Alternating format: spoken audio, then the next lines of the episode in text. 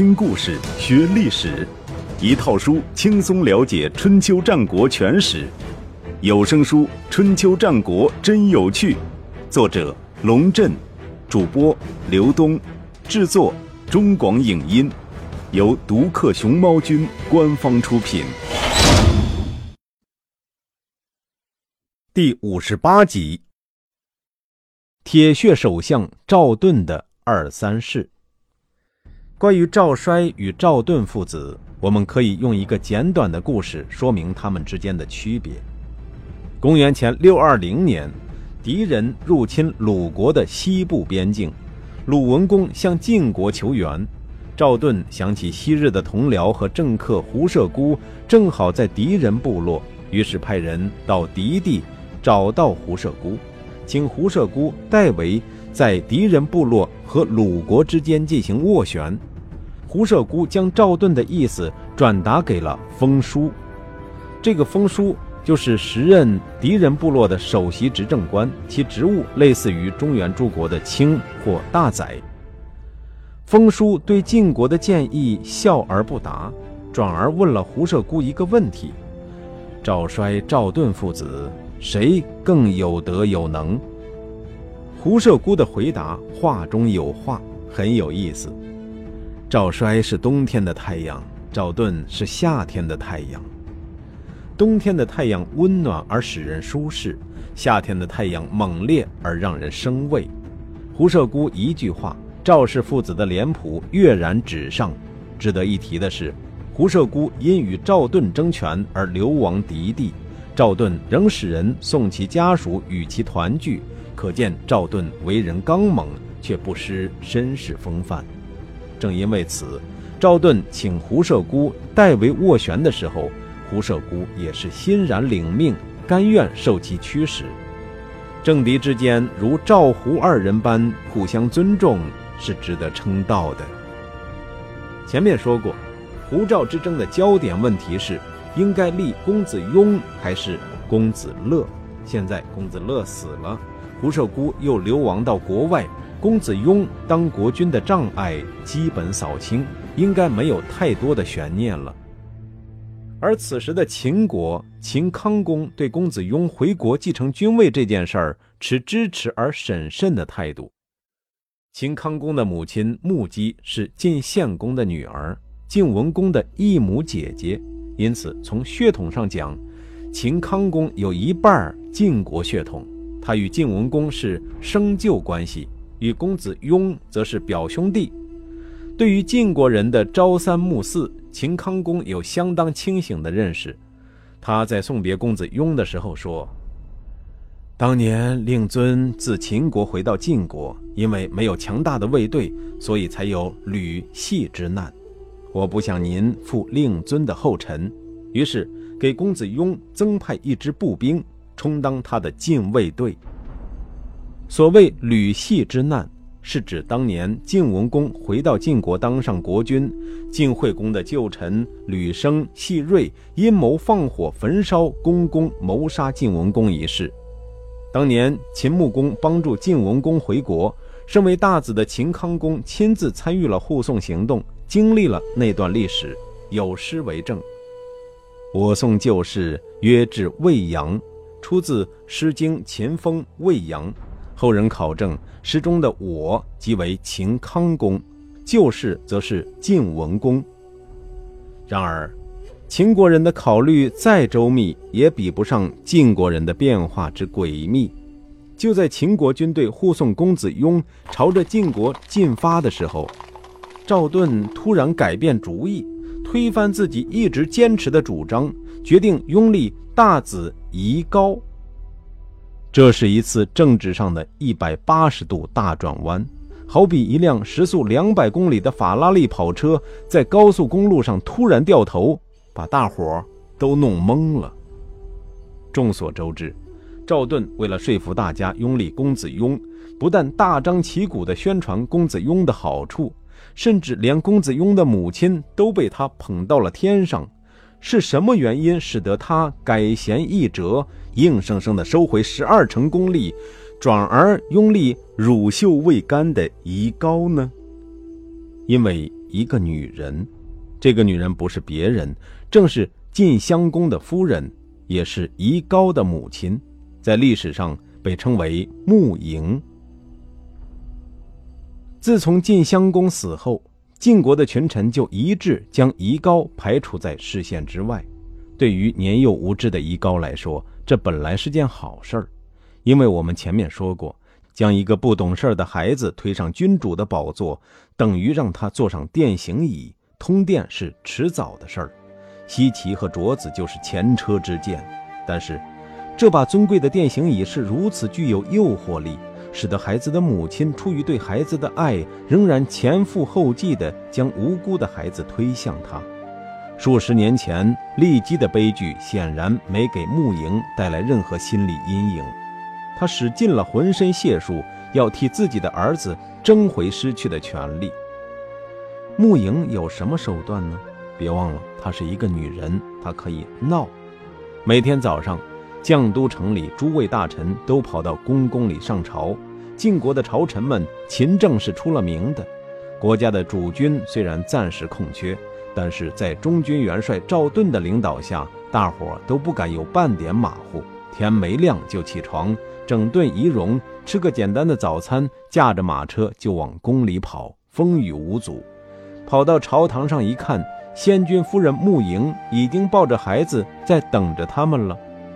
等到诸位大臣都到齐了，穆莹就清清嗓门先用极其高亢的女高音干哭三声，这叫先声夺人，也叫起兴，一下子把大伙的注意力吸引过来，然后转入主题。仙君有什么罪过哟？仙君的儿子又有什么罪过哟？你们这些大臣，受到仙君的信任，却抛弃了他的儿子。跑到国外低三下四的求人家当国君，打算置我们母子俩于何地呀？穆莹半哭半唱，唱完这段台词，又是一阵大哭，直哭得梨花带雨，惊天地泣鬼神。列位大臣一边听穆莹哭唱，一边商讨国家大事，心里甭提多别扭了。在穆莹的哭唱中处理完政务。大伙都松了一口气，赶快离开朝堂，回到家里享受半天的清静。但是对于赵盾来说，烦恼还没有结束。穆莹除了在朝堂上哭，还要抱着孩子跟着赵盾回家继续哭。他给赵盾磕头说：“先君将这无辜的小孩托付给您，说这孩子如果有出息。”我感谢您的关照，如果没出息，我唯你是问。现在先君虽然不在人世，其言犹在耳边，您竟然将这孩子抛弃，究竟打算怎么面对先君呢？赵盾与诸位大臣都感到这个穆莹很难对付，而且他所说的那些话，没有人能够反驳。毕竟违背先君的遗命，舍弃合法的大子。并不是一件理直气壮的事儿，弄不好大伙都要在历史上留下一个叛主的千古罪名。当公子雍在秦国人的护送之下进入晋国边境的时候，赵盾考虑再三，将几位心腹大臣召集起来，秘密商定要遵从晋襄公的遗命，立夷高为君。没有人提出反对意见。但是大伙心里都有数，实际上是三重的背叛：第一，他背叛了秦国；第二，他背叛了被派到秦国去迎立公子雍的先灭和世会；第三，他背叛了公子雍。或许我们还应该加上一条：他同时也背叛了自己。赵盾为什么会来这么一个一百八十度的大转弯？从表面上看，是因为穆莹这个女人。《左传》和《史记》的记载也基本上支持这一观点。然而，如果我们进一步分析，事情也许并不那么简单。《左传》上说，穆莹日报大子以提于朝，是从晋襄公刚死的时候就开始了的。大臣们被他整得心神不宁，也不是一天两天的事儿。赵盾迟不敢动，早不敢动。一直等到胡射姑出逃到国外才感动，显然不是因为沐营，而是有其他原因。移之搜后，赵盾成为晋国自君主以下第一人，风头完全盖住了担任中军副帅的胡射孤。但是，胡射孤家族的势力仍然很强大，胡射孤本人也对赵盾很不服气。放眼晋国，胡家是唯一能与赵家抗衡的家族，胡射孤也就成为了赵盾的眼中钉。以赵盾这种夏天的太阳的性格，当然是必欲除之而后快。所谓迎立君主之争，可以理解为赵盾一手策划的阴谋。本来。按照晋襄公的遗命，大子夷高继承君位是理所当然的事，不应该产生分歧。但是赵盾意识到，他可以通过这件事儿来做文章，先引蛇出洞，诱使潜在的政敌跳出来反对他，然后再予以狠狠打击。当赵盾提出夷高年龄太小，不堪大任，应当迎立公子雍为君，胡射孤果然应声而出，和赵盾唱反调。结果，短短的几个回合，赵盾就将胡射孤打得落荒而逃，一劳永逸地解决了卧榻之侧岂容他人安睡的问题。作为一手遮天的权臣，赵盾难道真的希望公子雍来当他的主子？当然不是。正如他自己所说，公子雍深受晋文公喜爱，在晋国朝野有相当高的号召力，而且为人仁厚。又在晋国为官多年，有丰富的从政经验，还有强大的秦国做其后援。这样一位公子雍，如果当上晋国国君，岂是赵盾能够摆布和左右的？其实，赵盾心目中的理想主人，恰恰是嗷嗷待哺的大子夷高。公子雍不过是赵盾的一颗棋。利用这颗棋，他成功的赶走了自己最大的政敌胡射孤。而当公子雍即将回国的时候，他又把穆莹这个女人作为借口，转而反对公子雍上台。在赵盾的指挥下，晋国大军自绛都出发，前往令狐。除了上军元帅姬正留守国都，晋国的重要将领基本都参与了这次行动。赵盾亲自率领中军，先克担任中军副帅，荀林父统帅上军，先灭统帅下军，不招担任赵盾的戎车驾驶员，荣金担任戎车护卫。赵盾的保密工作做得很好，直到出发的时候，先灭还蒙在鼓里，以为此行是为了迎接公子雍。晋军前进到离令狐不远的锦阴。赵盾突然对全军发表演讲：“战士们，我们的前面是公子雍和秦国人。我们如果接受公子雍，秦军就是我们的客人；如果不接受公子雍，秦军就是我们的敌人。根据先君的遗命，我们将立先君的大子夷高为君。因此，公子雍现在是不受欢迎的人。”说到这里，他看了先灭一眼，后者面无表情。秦国人对此必定不满，但是没有关系，我们先发制人，打他们一个措手不及。当天晚上，晋军饱餐一顿，趁着夜色向秦军发动突袭。秦军对此毫无准备，被打得溃不成军。晋军追击秦军，一直追到枯守才停下来。赵盾一举获得了军事上的胜利和道义上的失败。先灭、士会二人不能接受赵盾的背信弃义，先后出逃到了秦国。回想起来，当时先灭奉赵盾之命出使秦国的时候，他的好朋友荀林父曾经制止过他。荀林父拉着他的胳膊说：“先君夫人、大子都还在世，而向外迎立君主，实在有违常理。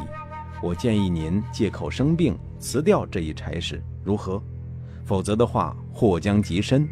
再说了，这种差事派一般的大夫去做也就够了，您何必亲自出马？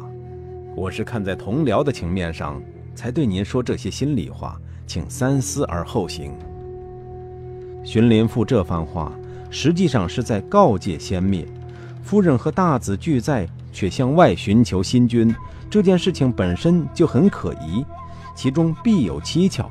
可惜先灭没有听明白荀林父话里有话，也就没当一回事儿。荀林父劝阻不成，还摇头晃脑吟了一句古诗：“我虽异世，及尔同僚。我及尔谋，听我戚戚。我信为福，误以为笑。先民有言：荀于除饶。”这句诗出自于《诗经·大雅·版》的第三章。荀林父意思是说，我作为同僚，劝告您，您应当听从建议。当然，先灭仍然没听进去。先灭出逃到秦国后，荀林父想方设法将先灭的家属和财产全部送到秦国，并托人带口信给先灭说：“我这么做还是看在昔日同僚的情分上啊。”世会在秦国三年，没有和先灭见过面。世会的手下人觉得奇怪：“您既然和他一起逃亡到这个国家，而又拒不相见，这是何必呢？”世会端着书简，看着远方，悠悠地说：“我和他是因为犯了同样的错误，所以才有同样的命运，并非因为他有高尚的品德才跟他来的。见面做什么？”直到世会回国，都没有再见先灭。